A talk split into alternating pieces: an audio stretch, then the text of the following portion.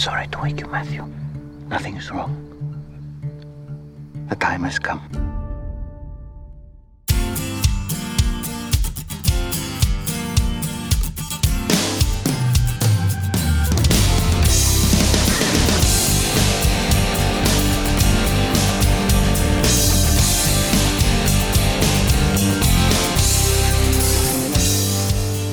Like millions of others before and since, Matthew S. Nelson originally saw himself as a solo artist. He was a prodigious talent, a multi instrumentalist, and a songwriter.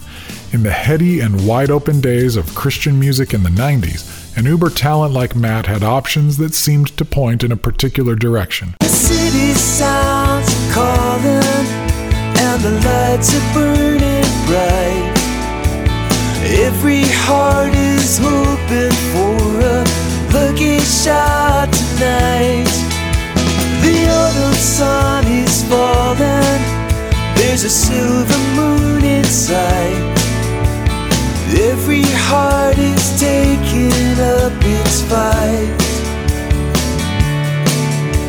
But all the cars are breaking to a standstill. So I'm just another driver on the lonesome road to Nashville. However, a different path emerged. Matt has become one of the most respected sidemen and supporting musicians in Nashville and beyond.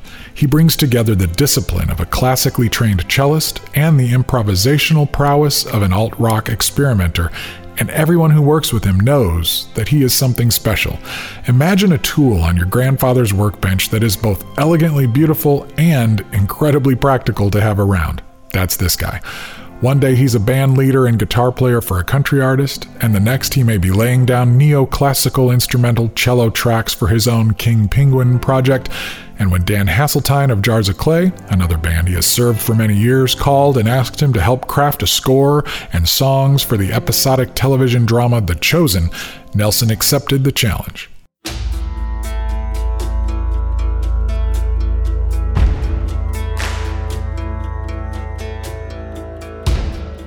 I'm John J. Thompson, and in this second part of our look at the music of The Chosen on the True Tunes podcast, we go deep into the story of Matthew S. Nelson and learn a lot about the formation of a musical disciple. You might not have known his name before now, but man, has his story been inspiring to me. But first, let's take care of a little bit of housekeeping. Welcome back to the True Tunes podcast.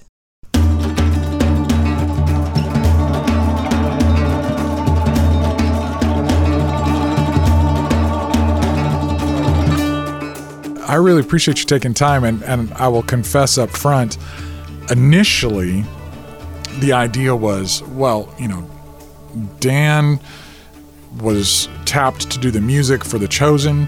At some point, we're going to have Jars of Clay on the show, and we're going to have that whole story. We're going to hear that whole thing. But this, let's keep it to the music of The Chosen thing. And talking with Dan, I thought, well, I want to get his partner, you know, in here as well. And the more I learn about you, I'm thinking there's a lot more to talk about than just this. So tell me real quick, uh, you've got quite an interesting background musically. I'd love to just uh, hear the story of uh, what inspired you to get involved in music, and then tell me Yep. about your inspiration and then the path you took uh, studying music and, Mm-hmm. and how it got you here to, to what you're doing now. I was kind of born into music, really. My parents were, for the most of their music careers, were public school music educators. Uh, they were both teaching band in the public school system when I was born, and they both taught private lessons as well on the side. So I grew up as a little kid with, in the afternoons when my parents came home from teaching, there would be uh, students coming in for private lessons. There, my parents were both brass players. My dad played the trumpet. My mom was a French horn player. Uh, I, I think my mom even taught. I think my mom even taught saxophone lessons to someone for a while. So there, it was sort of anything and everything in the in the band Right. world Right. um, that I was exposed to. My dad did marching band and pep band and the whole round of band director events. So I grew up hanging out in the band geek scene as a child. And where was home? This was Ohio. This was like suburbs of Dayton, Ohio. Okay. My memory starts in that town. Germantown, Ohio is where it was. My dad was teaching at Valley View High School, and uh, my mom was in the same school system teaching junior high band. And my first musical memory was hearing the original Star Wars soundtrack. So my dad had it on vinyl, and my brother and I, as little kids, danced around in the living room to the Cantina Band cue. And so that's my. I was sort of born into all the music stuff.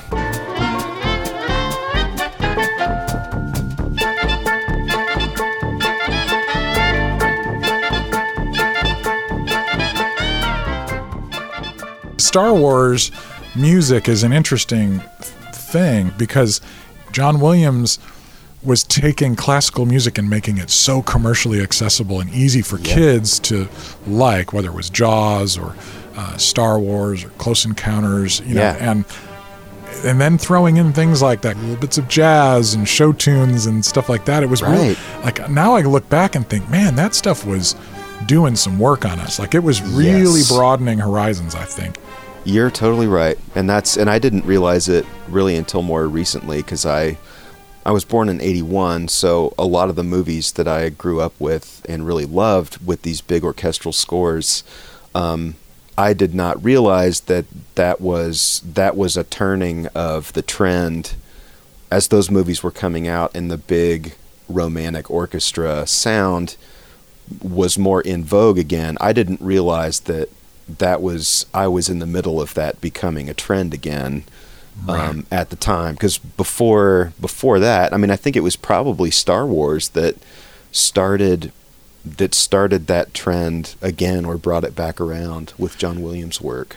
Um, and then the idea of also creating character motifs Yep. of having Princess Leia's theme and having the Dagobah sound and Yeah. having you know the dark the, the Emperor's theme and the, the sound of the Force and you know and then bringing those themes into it made it so that little kids. I mean, I was seven years old when the first movie came out, and I was probably by the time I was ten, I had those soundtracks and I could close my eyes and I could hear the characters coming in and out Mm-hmm. just by the music. Yeah, totally. And that's I I think that that um, that way of composing for a movie is I think probably touches back to Wagner and the opera tradition of leitmotif and Right. having a certain musical phrase or sound that was for a specific character and then that gets woven into the storyline of the opera and Right. um, so it is I yeah John Williams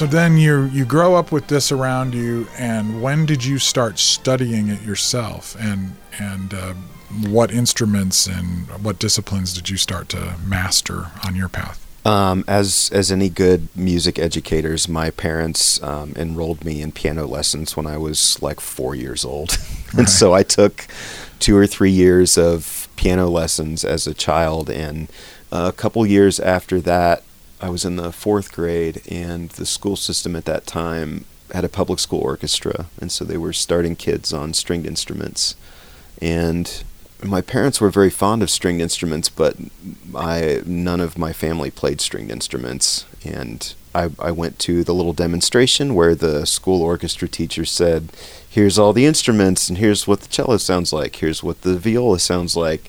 And I remembered not wanting to play the violin, and my parents, having been around symphony orchestras a lot, thought violin players were crazy, which, um, which by the way is true.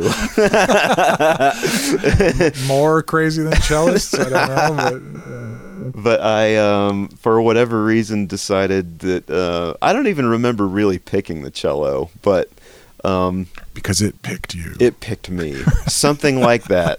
But already the, I mean, the privilege of being in a school system that had a public school orchestra and had resources for that. That's another side conversation, but what an amazing opportunity I had to start learning music at that age and start learning the cello at age 9 or 10. Right. So I started playing cello in the public school system and then a few years later my dad encouraged me to join um, more of a regional youth orchestra which was an audition process, and it was sort of a. It took me out of just my small pond of string players at my school and put me in a bigger pond with people who were a lot better than I was, Right. which was intimidating, but it was good for me. Right. And the, and around the same time, I started taking private cello lessons, and my dad would drive me to my cello lessons, and um, my parents had split at that time. Hmm. Um, it's it's impossible for me to talk through the music story and talk about that stuff without without drawing parallels to what was happening for me personally Sure. in life. I think it's all all this stuff is tied together. Yeah. But my dad would take me to um, take me to my cello lessons every week, and that was the music was the point of connection. That was the overlap with my dad and me, and that was where we connected with each other. I think, um, even though he and my mom had split, that was a bonding thing for me. So I continued to pursue it more as I as I got older in teenage years. And then let's see, and I sort of like in high school branched out into a bunch of stuff. I was I was interested in I had a my best friend was in the marching band and he said and I'd been around marching band my whole life and he said, "Hey, you know, you ought to like our our um, band director is trying to get people to play tuba in the marching band." And I'm playing tuba in the marching band. You ought to, you ought to come in and see. Like he'll probably, um, you could just walk in and do it if you want to, and we could hang out and we could go to band competitions, and it's fun. So I did that. but um, so I so I enjoyed that. Played tuba in the band through high school. Um, that was the same friend who also played guitar. So hanging out with him, It was a gateway drug. man, he totally was. um, and we played in we played in some bands together. He and I did. I learned to play guitar really just hanging out with him. So I was doing anything and everything musical I could I could find to do. I sang in the choir when I was in high school. I just was really sort of interested in anything that was music oriented. Did you feel at some point when you were a kid um, a connection to music that was beyond the technique and the skill and the production of sound? Like, was there was there for you something going on that that was emotional or spiritual or something that you couldn't maybe even put a word to, but that felt like it was compelling you to push deeper into it, or was it? Was it just the fun of making sound and doing stuff with friends and getting good at a skill? That's um, definitely a both and kind of thing for me. I mean, I did enjoy because I was good at it and I got lots of affirmation from my family and friends that I was good at this thing. So I'd oh this okay this must be who I am. I should keep I should keep pursuing this because Right. obviously I'm I'm getting all kinds of validation and praise from family and friends about it. So this must be who I am. Um, so there's there was that people around me affirming that identity in me. A lot of it had to do with um, that was the identity that my that my dad affirmed in me, Hmm. and and all this all this stuff really started blooming around the time that my parents split up, and so I'm I am certain that a lot of my unconscious motivation for moving toward this was um, to find some way of maintaining a connection, a connection or deepening connection with my dad in particular, Mhm. since I lived with my mom. Mm. Um, so I'm sure that had something to do with it, and um, and whatever it was I was experiencing as a kid, I'm sure a lot of it was it was a language for me that it was probably a way of expressing my emotional experience of life um, with with a, a language that I didn't completely understand, which was probably accurate for my emotional language as a kid then. So it was a way of it was a way of expressing something that I I don't even know that I knew what I was expressing. Right, right, right.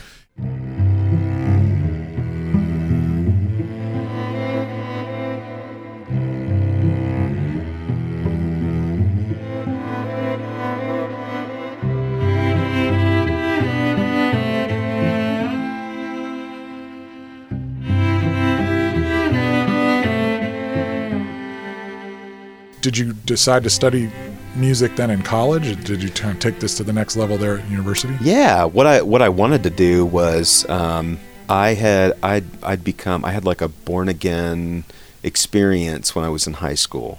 So did you Um, grow up with faith? I grew stuff? up, um, yes, I was sort of a Protestant mutt. Um, I think it was mostly a social experience um, for my family when like I a was growing mainline up. Protestant. Kind Yeah, Of thing? mhm, Right, yep. And I think like we- Episcopalian. I think we we bounced around a little bit, um, depending on which church our friend group was going to.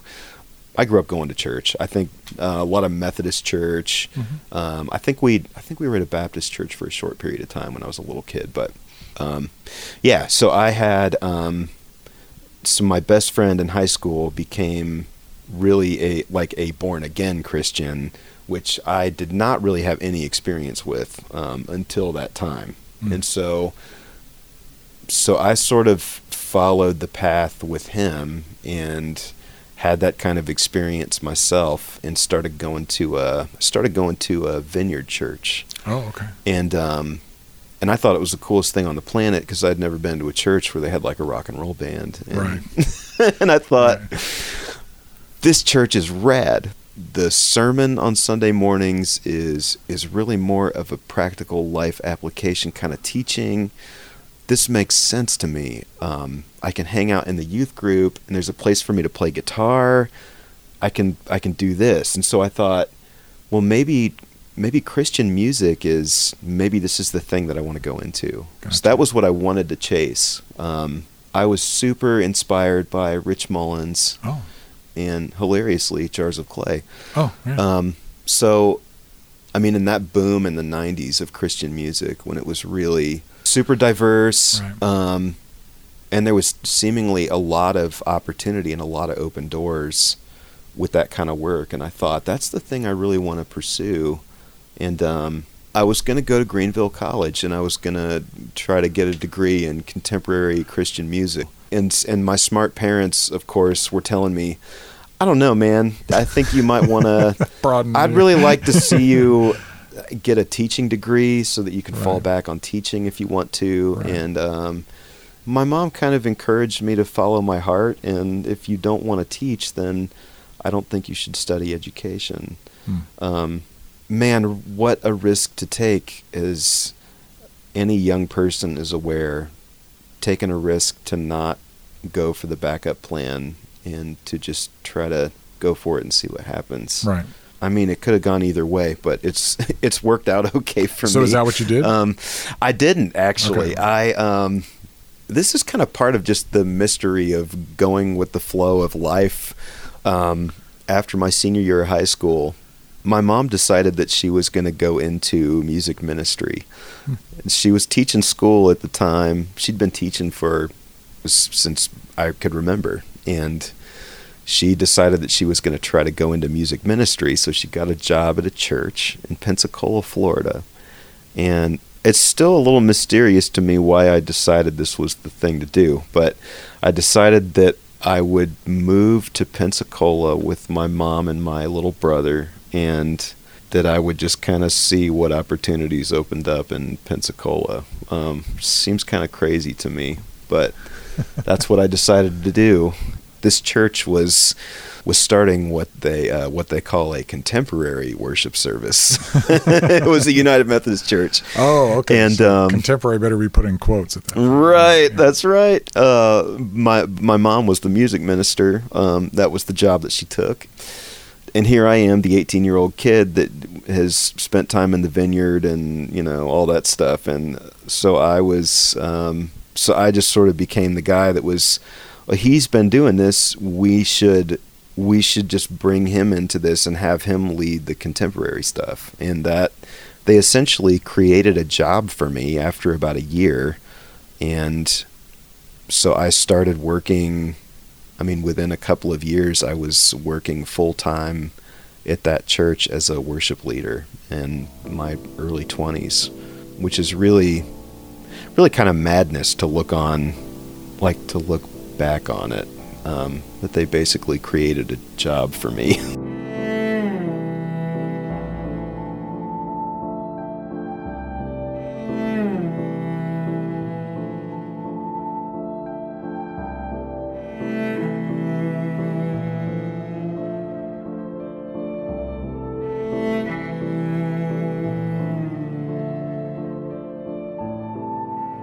I was going to the local junior college in Pensacola and studying music there. I had a really great experience, and because it was a relatively small music town, I wound up like any of the cello players in the symphony, where they were floating across the Gulf Coast playing in multiple orchestras, doing all that stuff. So, any of that extra cello work, weddings, um, choral society stuff, um, pit gigs for theater stuff, so much of that stuff fell to me because I was one of the only three or four cellists in town who was not tied up with symphony work all the time. So I was kind of getting my feet wet in two or three different things. In that stretch of, um, I was there for about seven years. So then what happens? What's the next? So then, um, I had in my mind that I wanted to, I wanted to work at a bigger church or I wanted to. Um, the church that I was at, it started to get a little stagnant for me. The church wasn't really growing that much. I had kind of hit a ceiling where I was, and um, I have a different opinion about all of that now. But Right. at the time, as basically a kid in my early 20s, wanting to work at some big rock and roll church, I had bigger aspirations, and things weren't growing fast enough for me. um, so simultaneously, I also had wanted to, I wanted to finish my bachelor's degree, which I hadn't done yet. I had, I got like a two-year degree, and um, so I wanted to finish that. And I also had carried around in the back of my mind this whole like Christian music thing, and I wanted to maybe move to Nashville, and it's all of that seemed to happen at the same time where it made sense to look at going back to school and look at moving to this area just because this was like as far as I knew this was the town to be in to want to get into Christian music or whatever it was. Uh, it's my dad actually died the same year. He died in 2006 and um, so I did like I did college auditions in Nashville and and my dad died the same year and and then I moved uh, moved here lived in Murfreesboro for a couple of years but I I finished my bachelor's at MTSU and uh, And you got your degree in uh, it's uh, a bachelor of music and the concentration was it was a music industry concentration right. Now you found yourself here. Your path, though, professionally, Yep. has been really diverse. Are you a CCM star? nope At am, what point did you? Uh, I am not what I wanted to be right, but but you're. I would say probably a little bit better than you wanted to be. Right? Some, that's where life has isn't taken that me. interesting? Like our dreams sometimes are a little too small. I need thee every hour, most gracious Lord. No tender voice like thine can peace afford. Bless me now, my Savior, I come to thee. Oh, bless me now, my Savior,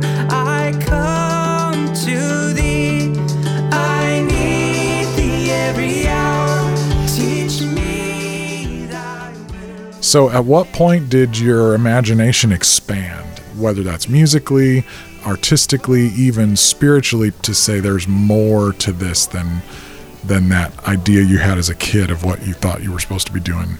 Well, let's see. I, I actually did an album, uh, like released an indie record in 2011. And I went on a couple of acoustic tours with a good friend of mine. And right around the time I finished it, I started doing a lot of work as a sideman with, with a bunch of indie artists around Nashville. the sideman thing started to started to keep me really busy.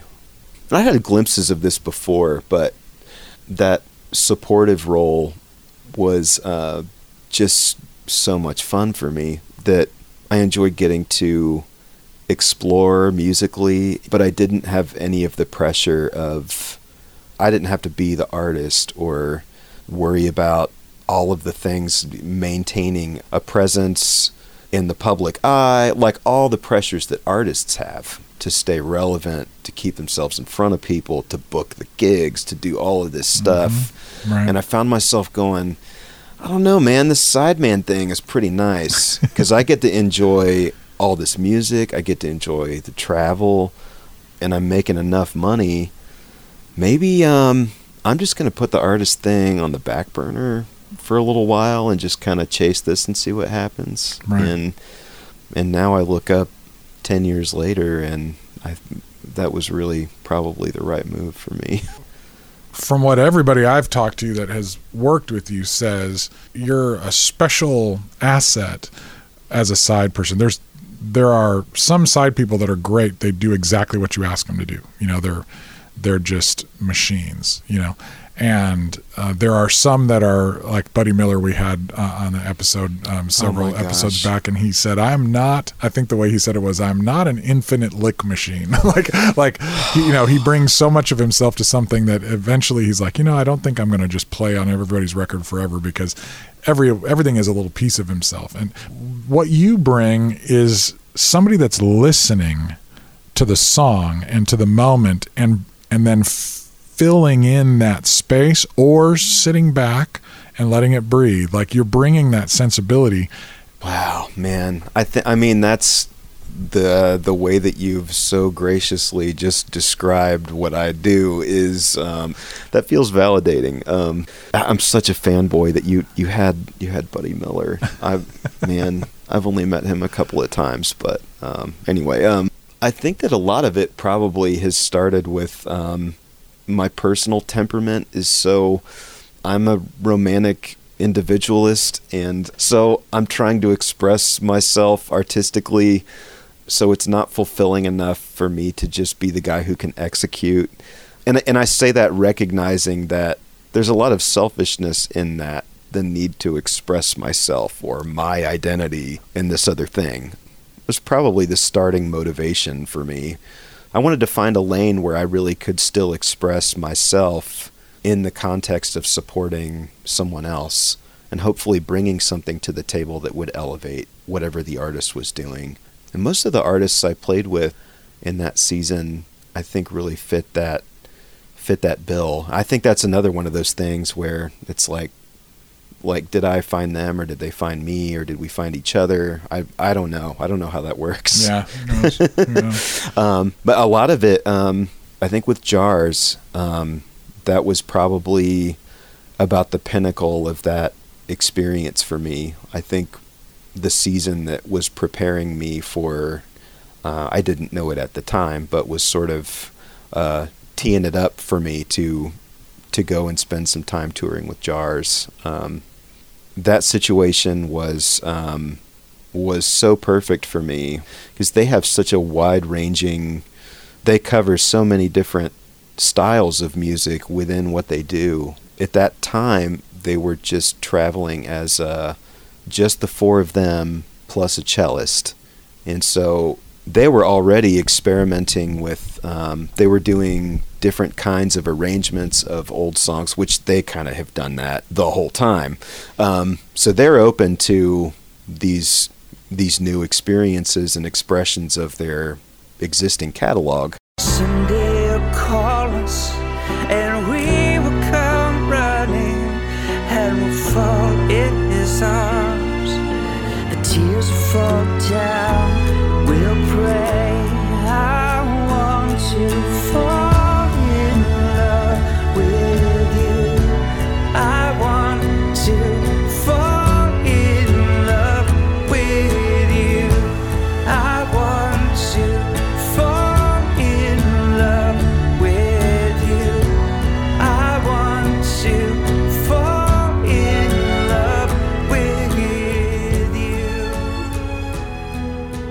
it's interesting also that um, a lot of people who study classically struggle to improvise. You're a rare bird in that you can you can on the theory side and on the reading side, on the formal side, you've got that in your toolbox.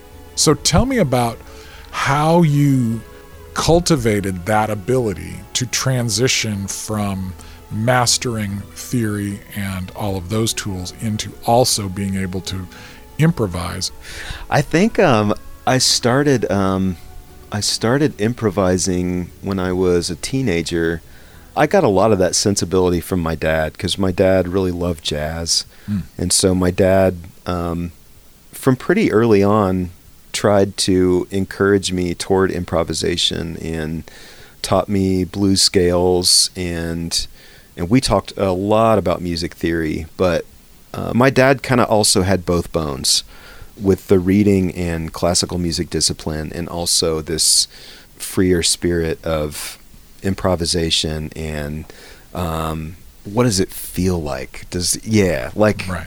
what does the swing feel like? Where's the pocket, man? Yeah, where's the pocket? My dad had that whole thing as well. Right. So I think a lot of that was um, probably both genetically inherited from my dad and also modeled for me and encouraged.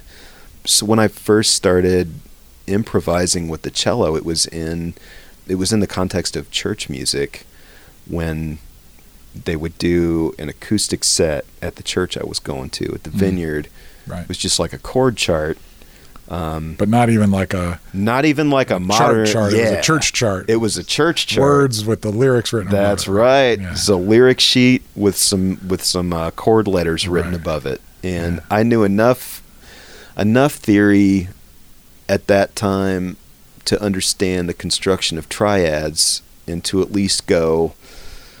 If it's an A chord, then my then I'm probably gonna either play an A, a C sharp, or an E Right. and and then learning how to construct lines that would connect the dots between chords. So theory was, Yeah. um, I mean, I don't know, maybe ironically, a huge part of learning to improvise for me.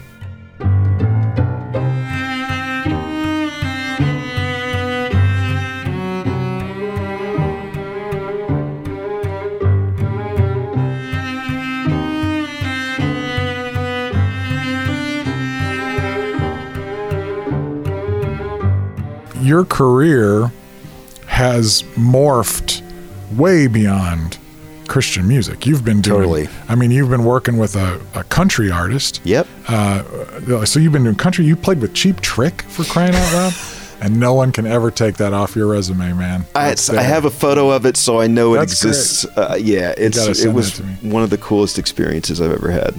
You're playing rock, worship, alternative, ambient. Tell me about like how this flexibility has opened up in terms of genres and marketplaces, and even you know your willingness to play any kind of music, and um, and then how you find yourself here today. You know, I think all of this stuff is connected. I think that I think that all forms of musical expression have threads that that connect them. There's a deep humanity that connects everybody and there's a little thread in every style of music that connects down to that deeper thread if if somebody has the courage to pursue it. Um, so I think in that way, styles don't really matter that much. I think they all are just sort of expressing a different facet of humanity and um, and and I believe divinity. It started for me as just my musical interests being all over the map, but I think the longer that I've sort of like chased that mystery of creativity and music, um, the more I see the things that connect all of that stuff and all of us. And um, I think the key for me has been to find whatever that thread is and to hang on to it as long as I can and keep tugging on it until I find something that has substance. And I think from that angle, I can sort of. I can find something beautiful in just about anything that I, any kind of music that I find myself working in. I can find something in there that has substance. Going to step away from this conversation for just a moment, but we will be back with Matthew S. Nelson in just a minute.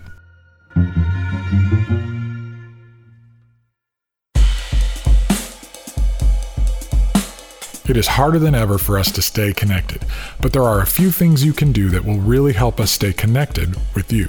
First, sign up on our email list. It really is important if we want to be able to communicate directly with you. Next, find us on Facebook at True Tunes Now and give us a like and follow. Find us on Instagram at True Tunes Music and follow us there. And you can follow me on Twitter at John J. Thompson. Also, I curate a weekly Spotify mix that I invite you to follow and enjoy. You can find the link on the show notes page or right there on the front page at TrueTunes.com.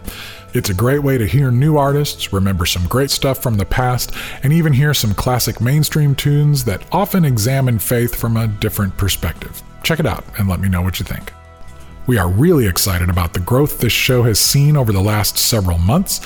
If you've taken the time to write and post a review and give us a five star rating at Apple Podcasts, thank you. If not, please do.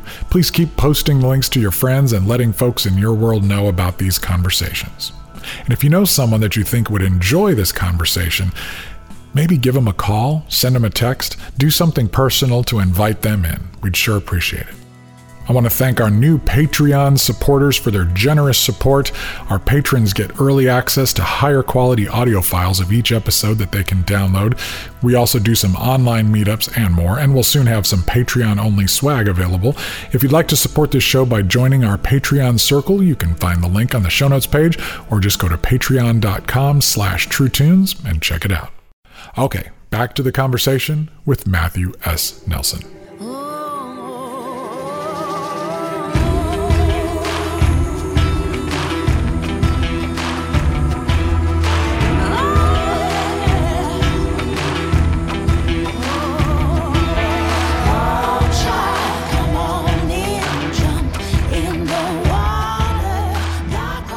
Is The Chosen the first film scoring project you've worked on, or have you been working? It sure is. yeah, that's the first scoring to picture thing I've ever done. Wow.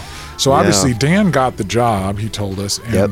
and then he calls you. So yep. he's already been working with you as a as a resource, and he knows he's got somebody. There's certain skills he can bring to this job, but it's not a job he can do on his own.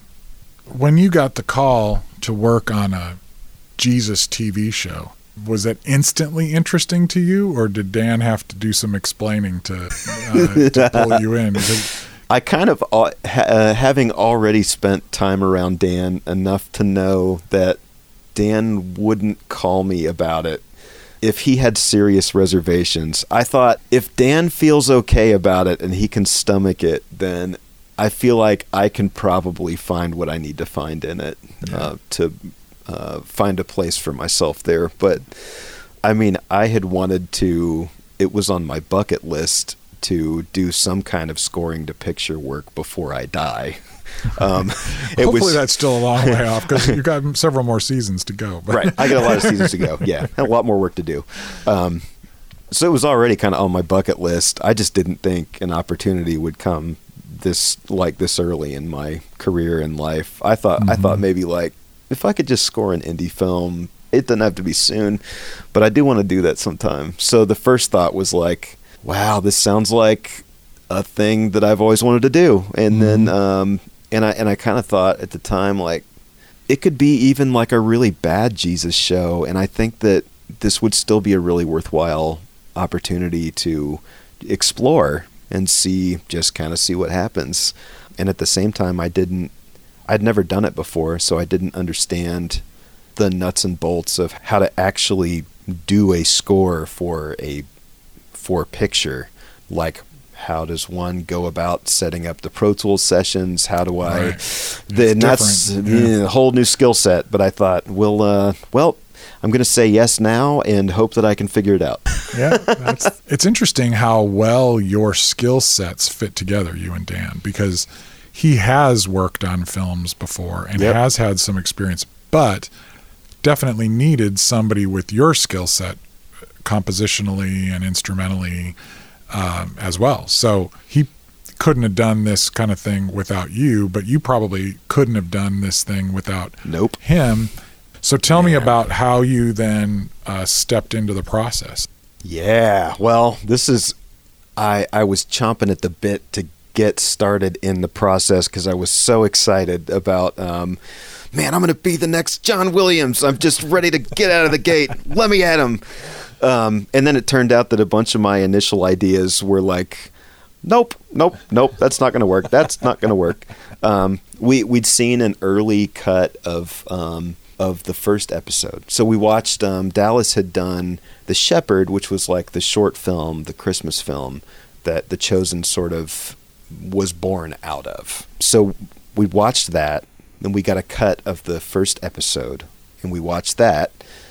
It was early enough that we had some time to experiment with sounds and with what kinds of musical ideas we might try to do. So I just had this routine that I started where I would like get up every morning and go sit out at the piano and watch um, would like watch a scene from the show and then try some different melodic ideas and harmonic ideas and I I like made some work tapes and would like send them to Dan in Dallas and say I've got an idea for this is sort of what like Matthew feels like to me. This is a melodic idea for Matthew and and then here's a melodic idea for Mary Magdalene or who we find out is Mary Magdalene. And we went back and forth the three of us on some of those ideas and um, when we finally started trying to put them into scenes i had like there's a scene in episode one where mary has a flashback and i had like roughed in this demo idea of like a super romantic melody and just over the top feelings. And um, which is me because i'm you know i'm a romantic. And um, and Dallas hit us back and said, "Yeah, this doesn't really work. You know, to be honest with you, I it's just too much. It's too heavy." The idea started out with these three repeating notes. It was the same note. And he said, "I I wouldn't be mad if like for this whole scene it was just these three repeating notes." And I got super discouraged after the first few back and forths. I thought like they're going to let me go. There's just no way they're going to keep me on board because I'm not like I'm not hitting the the mark for them. And Dallas was super patient and said, "Man, we're going to get there. Don't worry. We're going to get there." And Dan kind of said the same thing. I think Dan was trying to be the middleman between Dallas and mm-hmm. me to try to try to figure out how to keep me from slipping into self-loathing. right. and to decode sometimes probably the language totally. between the two sides, right? Yep. And we eventually got around to the more that Dan and I experimented together and the more conversation we had with Dallas, I started to get some light bulbs.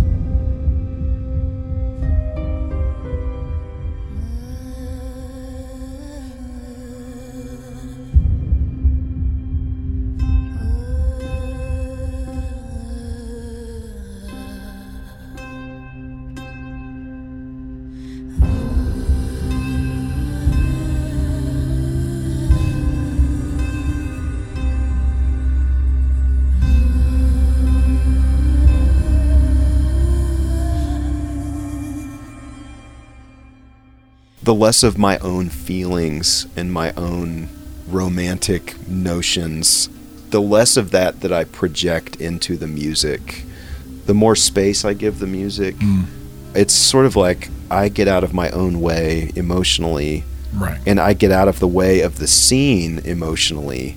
And so all of a sudden, the less I do, the more room there actually is in the scene for the, the emotion of the scene to present itself we want music. We want that atmosphere to help pull us off the couch we're on or the seat we're in. And but riding that line between music helping me feel my feelings and music telling me what to feel. As artists, boy, it takes some faith and some confidence to say, I'm going to take you up to that line, but I'm not going to cross that line. I'm going to let you have that experience.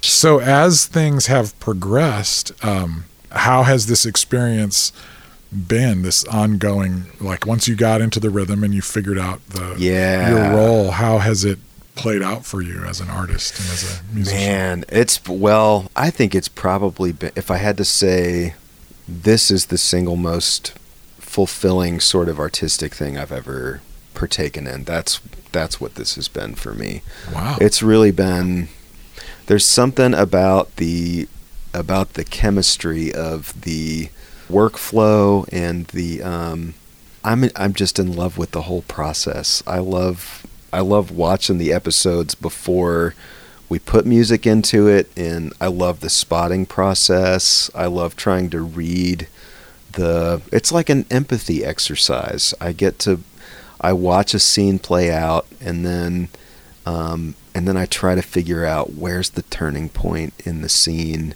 emotionally. And and that involves that empathy muscle of reading reading the emotion on the actors' faces. And then and that involves this back and forth with the director about this is what we're reading emotionally in the scene. What's your intention? And what's the context of this scene in the in the bigger the bigger arc of the of the episode? I'm just in love with the whole process. So um, it's it's been fun to do the second season because after we got the first one done we've now got at least some material to draw on some themes and we kind of know what the show sounds like now. Whereas i think through the first season we were it was a long process of trying to figure that out. It's been cool that we we feel like we sort of the show sort of knows what it is now. And that's this really mysterious it's a really mysterious process and i think that it takes actual time investment to Yeah. figure out and then we sort of like continue to learn where the boundaries are. Like okay we know what the show sounds like. Can we push out a little bit here and see just how far we can go with this idea? And sometimes we've tried it and it's been you know what? That actually really works. I don't know how or why but this feels right. And then other mm-hmm. times we try to push out a little bit and it's like nope. And dallas is a good he's such a gracious director in that his attitude is is always we go crazy and then we pull it back if we need to. But we're going to push out as far as we can so that we know how far is too far and then mm-hmm. we and then we pull back till it feels right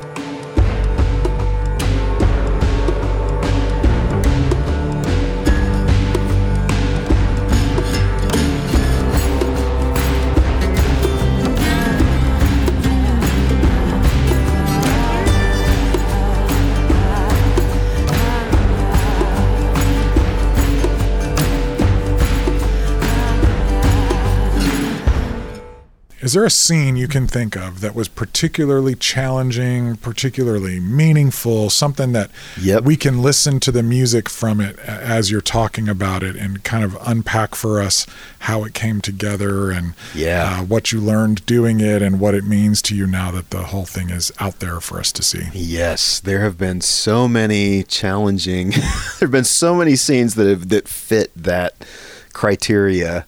The first really challenging scene was the was the very last cue in episode 1 season 1 which is where Jesus calls Mary Magdalene.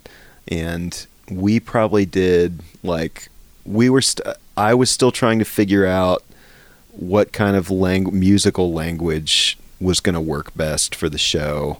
Um, and that was going to be the emotional high point for the for the episode and we knew that it was going to be a heavy cue that we needed to figure out how to um, we needed to figure out how to do how to do a big moment for the show. I mean the funniest thing about this the palette for this show is that the things that I considered to be my strengths, which would be like romantic language and big strings and are are like the things that Dallas had already said pretty early that he didn't want. so I'm like, you're taking all my best tools, man. Right. I can't so I can't rely on the things that I know will pull an emotional reaction. We need to figure out what a big moment is going to sound like in this show. And Something deeper. something deeper and different. I gotta I gotta dig deeper and find a different way to express these things. And um, we probably did. I'm pretty sure that we did nine or ten different versions of that cue um, over and, until we finally landed on the one that felt right. And um, what's hilarious is that I think when we finally got to the end, I think Dan and I were both at the end of our own resources, and we just kind of said, "All right, we give up. Um, we're just going to try." And the irony is that we tried something simpler, and we're like, "Okay, well, nothing that we feel like is hitting the mark for us emotionally is working for Dallas. So let's pull it back. Let's make it way simpler." and that was the one that Dallas was. Um, that's the one that hit Dallas, and that's the one that's in the show, and that's the one that everybody who's watched the show keeps commenting. This this thing. I mean, people have even said this. This moment in the show changed my life, changed my relationship with God, changed like massive stuff. And it's it's still it's not my favorite cue personally, but it's just ironic that that the thing that the thing that I thought was the least amount of my personal input wound up being the thing that was the most profound for everyone else.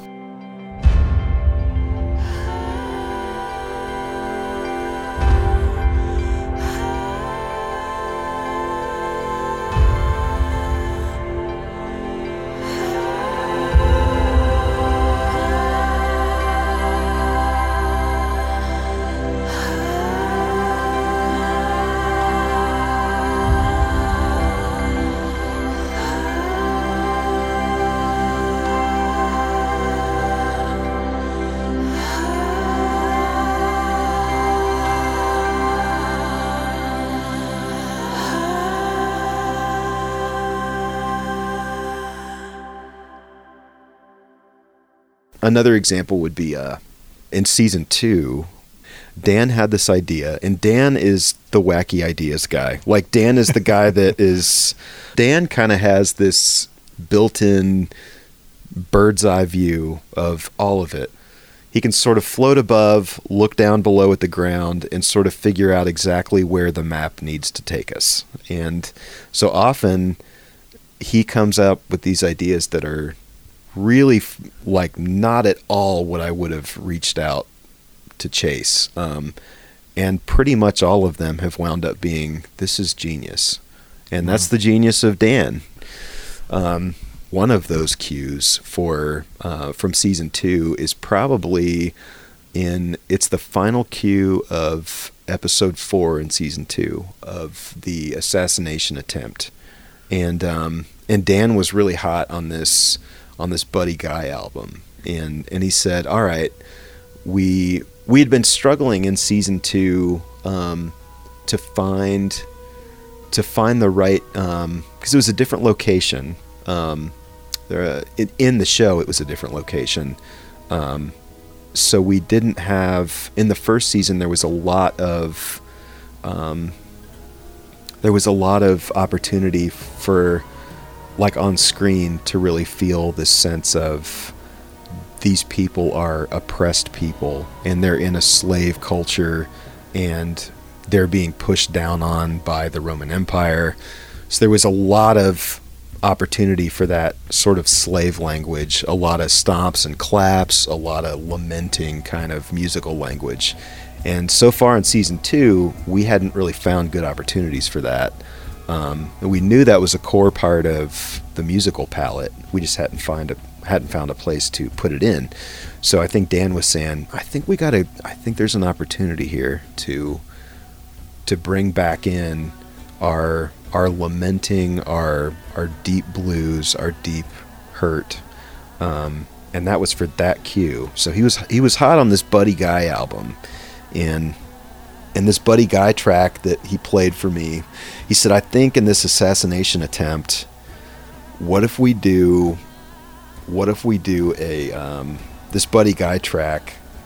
So it sounds like the whole time it's this slow, steady build, and it's really raucous, but it always feels like it's just on the edge of exploding. Like it sounds like it's Mm-hmm. about to explode, and it never really does. Right. It's just this right on the edge of explosion for the whole thing, and and that's the way the scene is too. Right.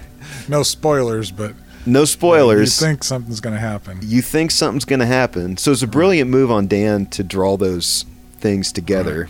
And so we we exper- uh, experimented around with a few ideas of it in in Dallas at first.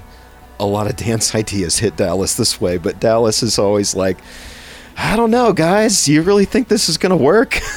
and I'm usually, I have faith in Dan, so I'm going. Well, let's. I think it's worth chasing Dallas. Let's let's play it out and see if it'll hold water. And sure enough, um, I think it works spectacularly with what's Yeah. going on in the scene.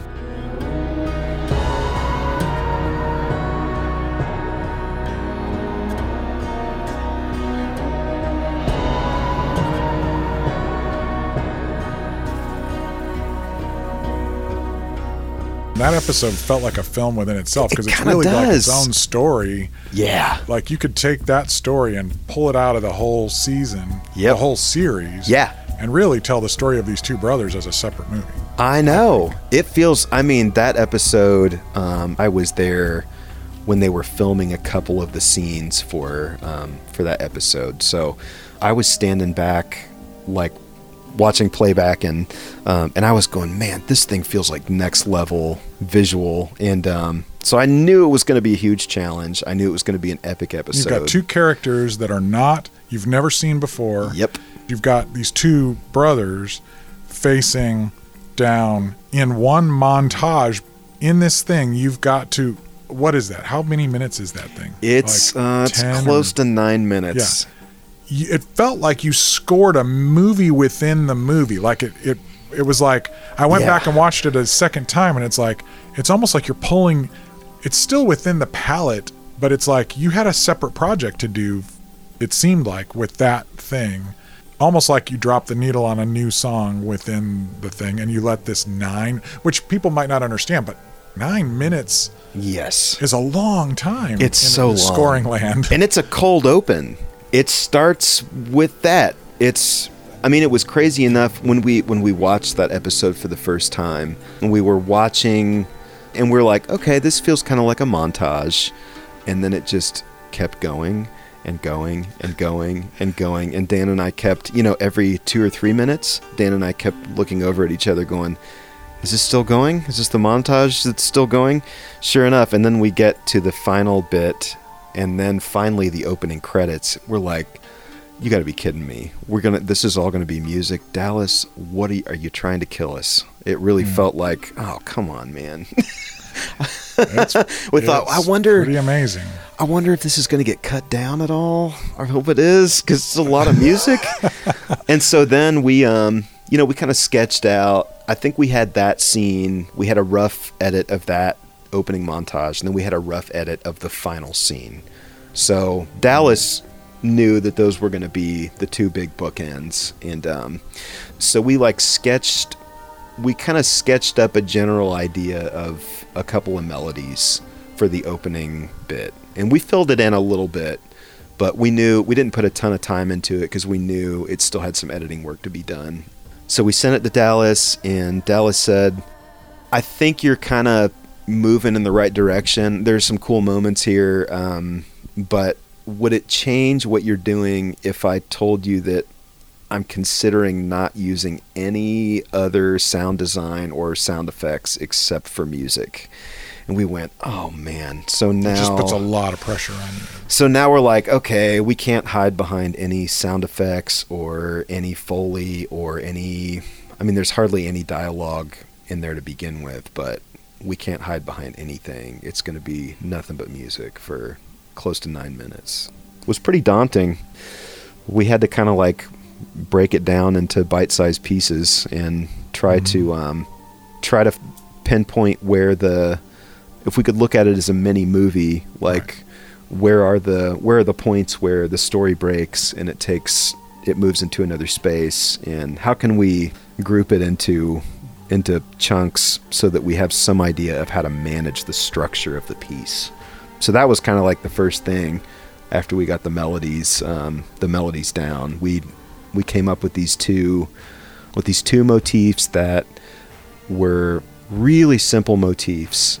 They were small enough that they could be um, they could be incidental, where we could just play it one time, or we could develop it a little bit and we could put it over some different harmony. We could use we could use the motif itself as accompaniment. So we tried to write the motifs in a way that we could do a lot with them over the span of nine minutes. Right. Were there any little elements of that that then, because one of those brothers ends up coming back and becoming a recurring Yeah. character, so so is there some elements that you bring from that Yep. new stuff? Yeah, I thought. Yep. So, yeah. And they were also motifs that we could we could use in different places throughout the episode Right. with with the respective scenes of those Right. brothers. hmm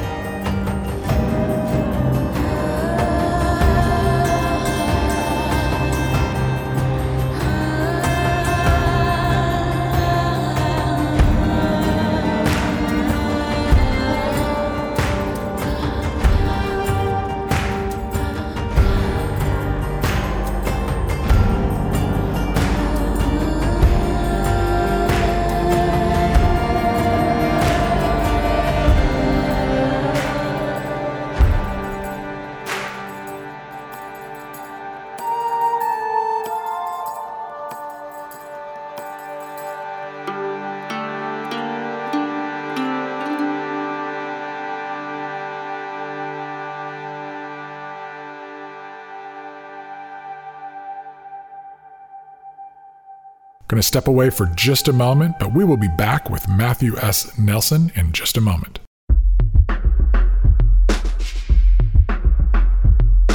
You're going to want to make plans to be in Champaign, Illinois with us this Labor Day weekend for the live debut of 316s, a fun version of the band from Electric Jesus, including singers Wyatt Lenhart and Sarah Hutchinson, and other actors from the film, and more when they open for the Danielson family. I'll be on hand and we'll be doing True Tunes podcast events and conversations.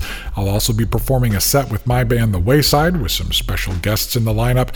So make sure to make your plans now and come join us in person if at all possible for this amazing experience that will include a full screening of the film.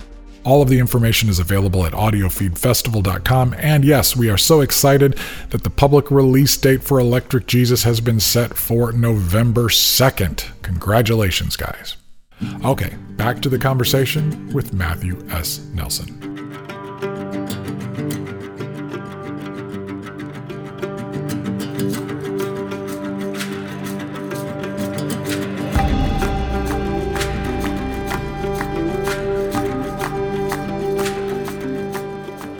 Several scenes in in this, I have gotten so caught up in the scene that I didn't even notice the music, which is exactly the right That's great. thing. And then I go back and I was like, and I listened to the music and I thought, oh man, they did. So, this is fantastic. Like, it's so delicate and it's it's just the right touch.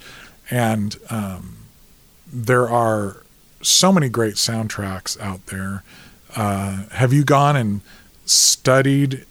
Are you referring to others uh, that are uh, either classics that we might have heard of, or any kind of obscure things that kind of give you inspiration? And Man, very um I I would like to spend um I would love to spend some time um exploring exploring other film scores on a at a more formal analytical level. I haven't really done that.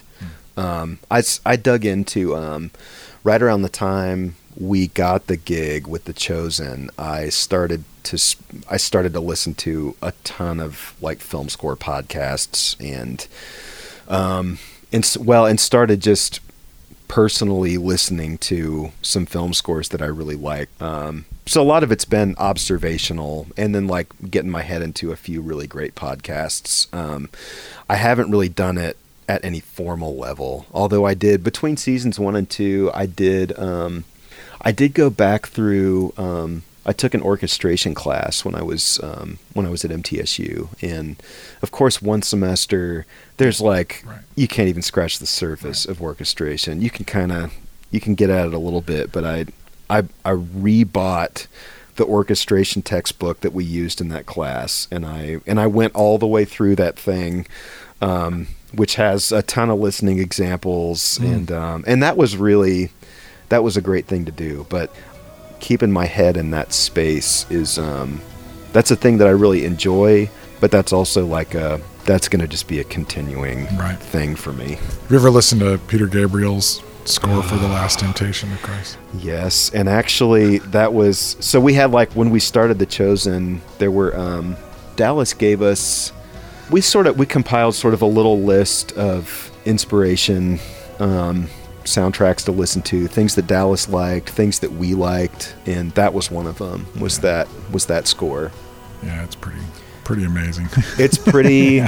Yep, it's really great, and of course Dan and I are huge like Peter Gabriel heads, um, and we we shared a few things in particular with Dallas and said like we really like this texture. That was another thing Dallas said pretty early on was like I don't want to go full on Middle Eastern Right. whatever, and there's a lot of that in that in that score. Um, there's maybe a little more of that flavor than than probably felt right for the Chosen.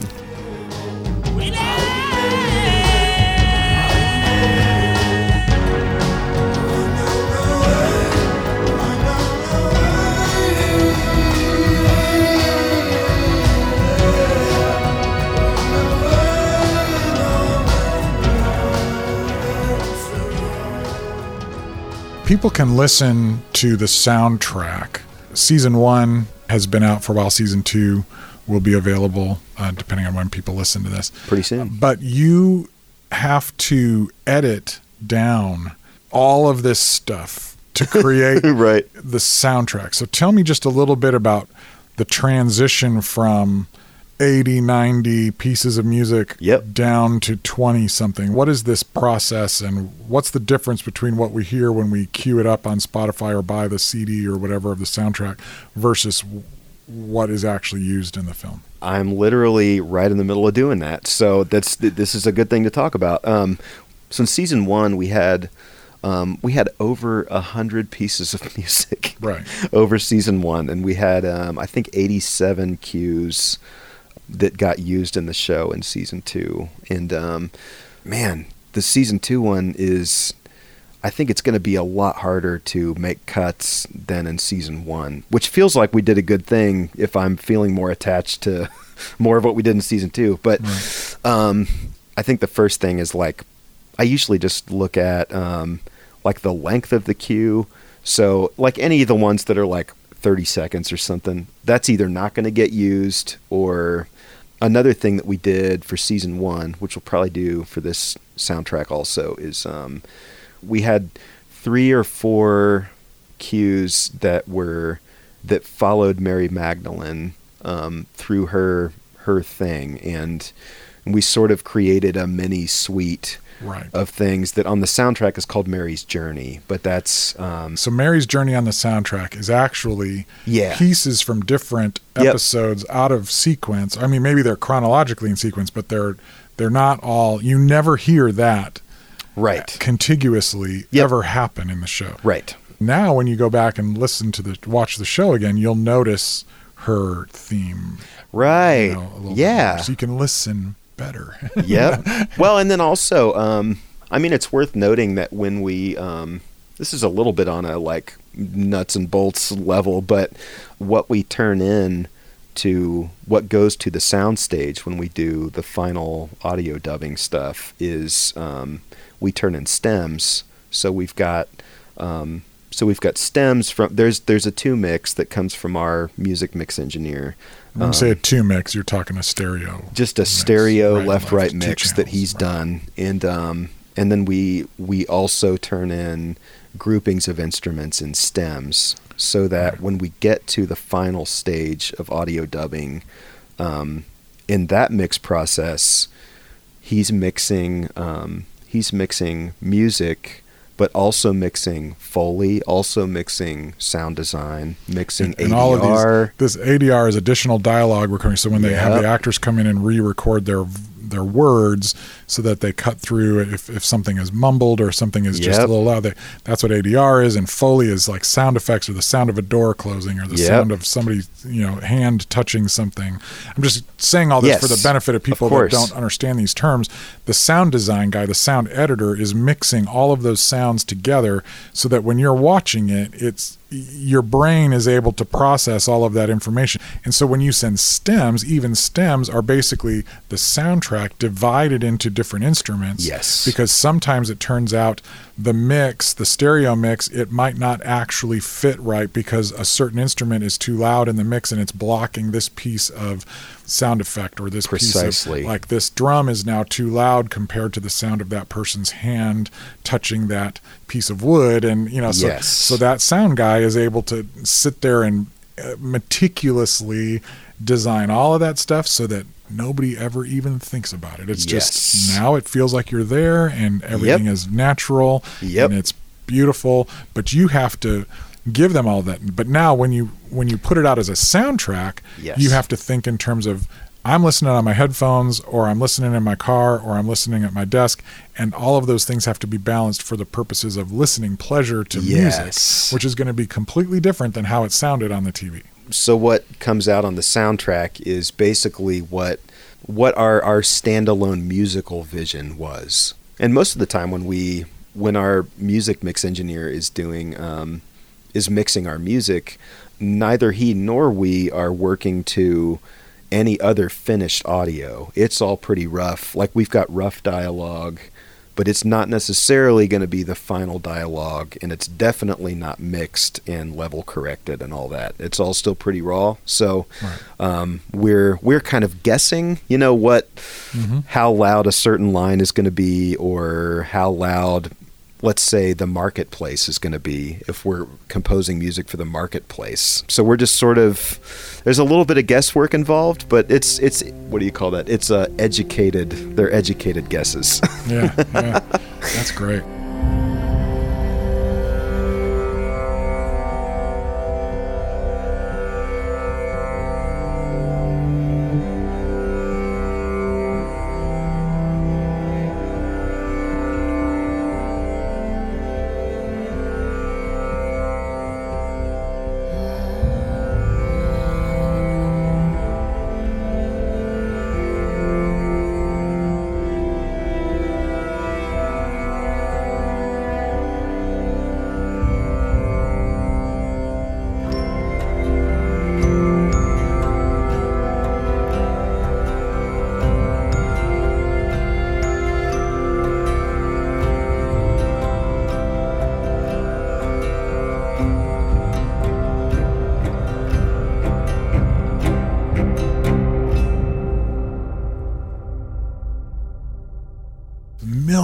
People love this show. Yeah. But unless I'm mistaken, they all, so many of them at least, the vast majority seem to still be coming to it through its own channels, like with this app, and Yep. as opposed to the rest of the world just engaging with it. This is finally a, a film project. Maybe it's the delivery vehicle, maybe it's the marketing, I'm not sure, but it seems like it has the the legs, the quality to be respected by everybody, but it still seems to only really be engaged by people who are already Christians. this stuff is all super fascinating to me. I mean, this kind of conversation Yeah. because I I do really wonder the same thing. And I, and Dallas is um, kind of a self-described evangelical, so he sits pretty firmly in in that world. He feels like his calling is and I think that he does this he does this amazingly well, but I think that he he's trying to expand the bubble from the inside. And I think that he does really well at taking people who sit very squarely within certain boundaries that are often unnecessary boundaries. And I think that he speaks to those people in a way that encourages them to reimagine and to gently stretch themselves out of some things that just frankly don't matter. And I think that that's, um, I think Dallas would consider his ministry to be primarily to, primarily to the church and encouraging them to think about things a little differently and a little bit more expansively than what they do. It seems to me like his gift is to do that from the inside. I think Dan and I are like, well, why do we why do we have to be so gentle about it? Why can't we just why can't we just drop a bomb in it and Right. then pick up the pieces later? Right. We're like, man, we should be pushing this to all the mainstream markets, all Right. the all of that. But I think Dallas, um, I mean, I think Dallas uh, has probably first wanted to wanted to present this to the committed culture of Christian believers and get them to a place of accepting some different ideas um, and letting go of some things that that don't really matter ultimately. So I think he's just he's just trying to push it from a different angle than um, than I probably would. But he knows um, him sort of being squarely in that world. He knows what works and what doesn't work.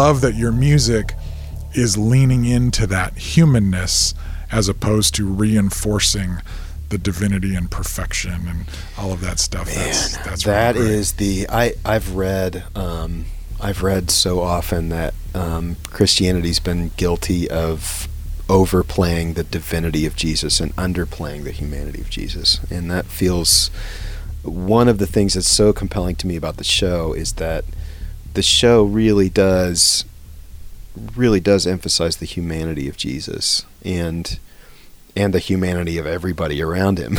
and that's Dan and I, I mean that's part of our that's probably part of our thought process with the approach to scoring is that we never um, we always want to just score what we see and not what we know.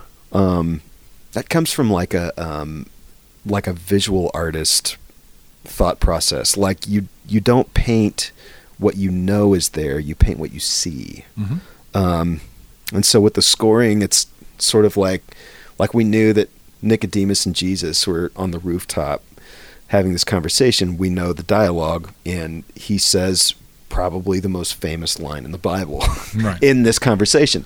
Um, and so our thing was like, and it's a pretty long conversation, but but immediately the thing that I think the show does well is that it takes these larger than life ideas, concepts, and it actually places them in a human context that is intimate and small. And it feels like the show does well at taking these huge things and bringing them down right here to where they f- feel like they would be in my life. Right. And um, that conversation between Nicodemus and Jesus is like the way that the story's told. It really just happened in the context of this very private conversation between two people. Right. And so that's, we feel like the music needs to mirror the reality of that. you know, when we talk about even this idea of listen to better music and listen to music better, it's all it's all going to help us listen in general better because the music is helping us encounter the story better. So thanks for taking time to reflect Thank like you. this with us. It's really, Man, yeah, I, I, I look for forward to. having me. I love this. Awesome. Well, thank you, man. trouble. Trouble.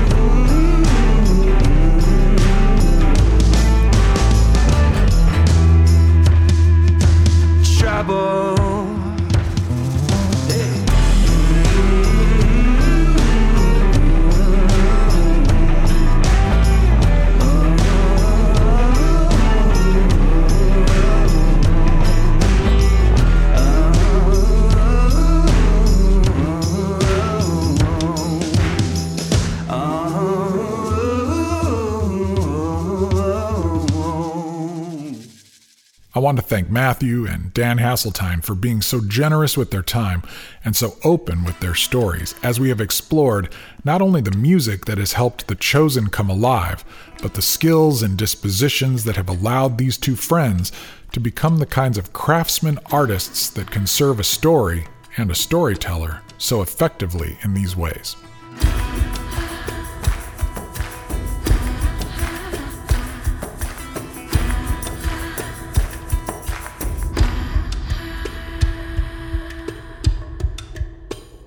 As I pull out my little soapbox, I am both inspired and convicted on several levels.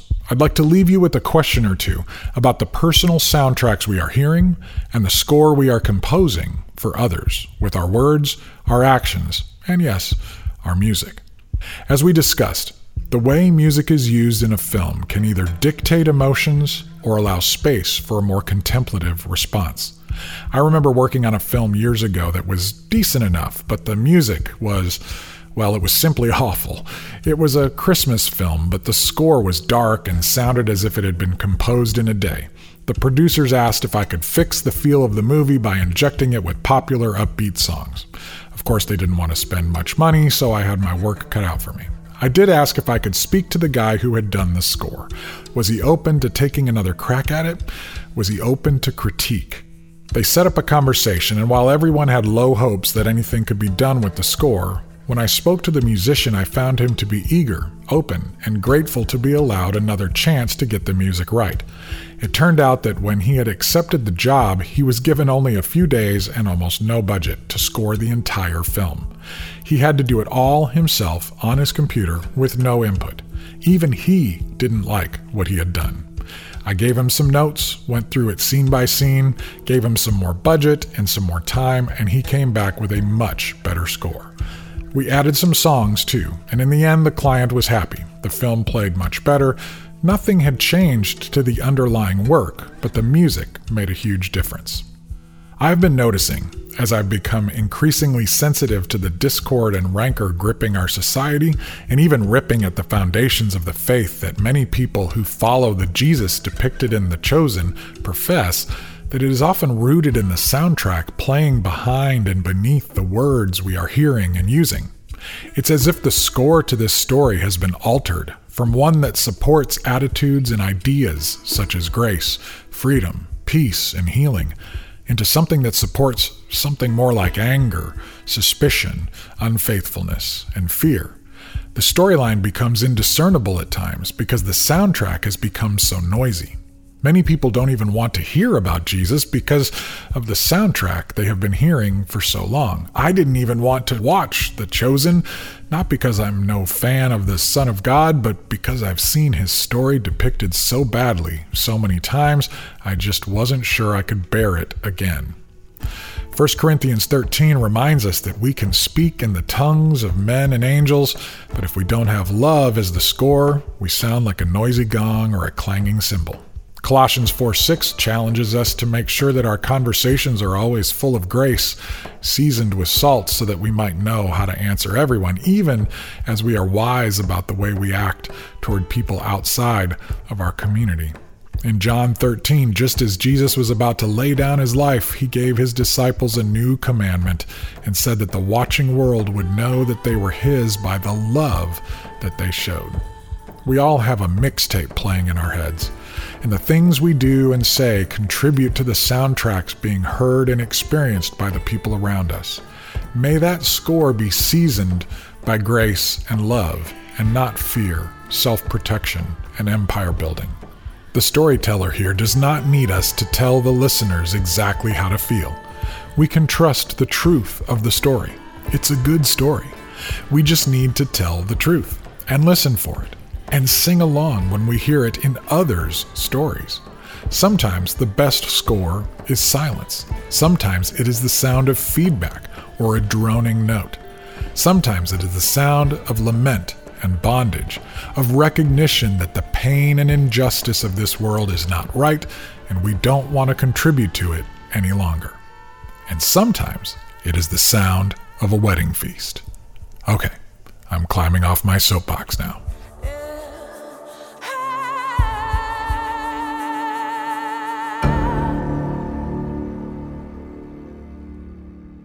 That's going to do it for this episode of the True Tunes podcast. Thank you so much to Matthew S. Nelson and Dan Haseltine for their time and openness and for access to all this great music from The Chosen.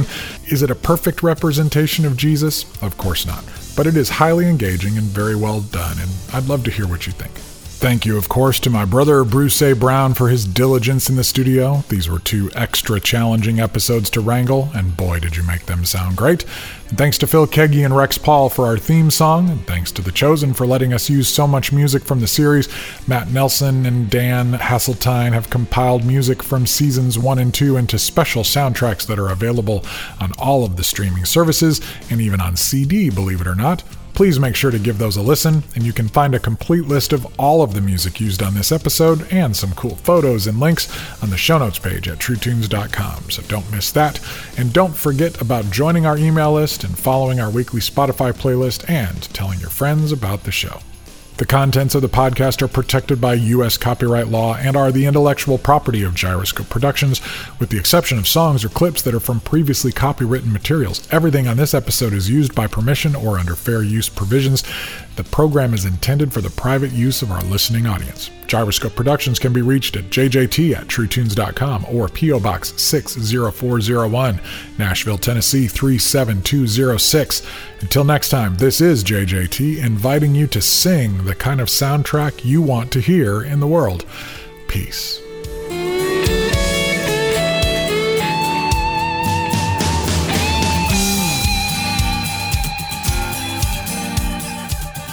There's that man with the stopwatch a waving his arm, so I guess that means we've got to clear out. So we sure hope you like our music and that you'll tune in next time we come your way. So long, everyone.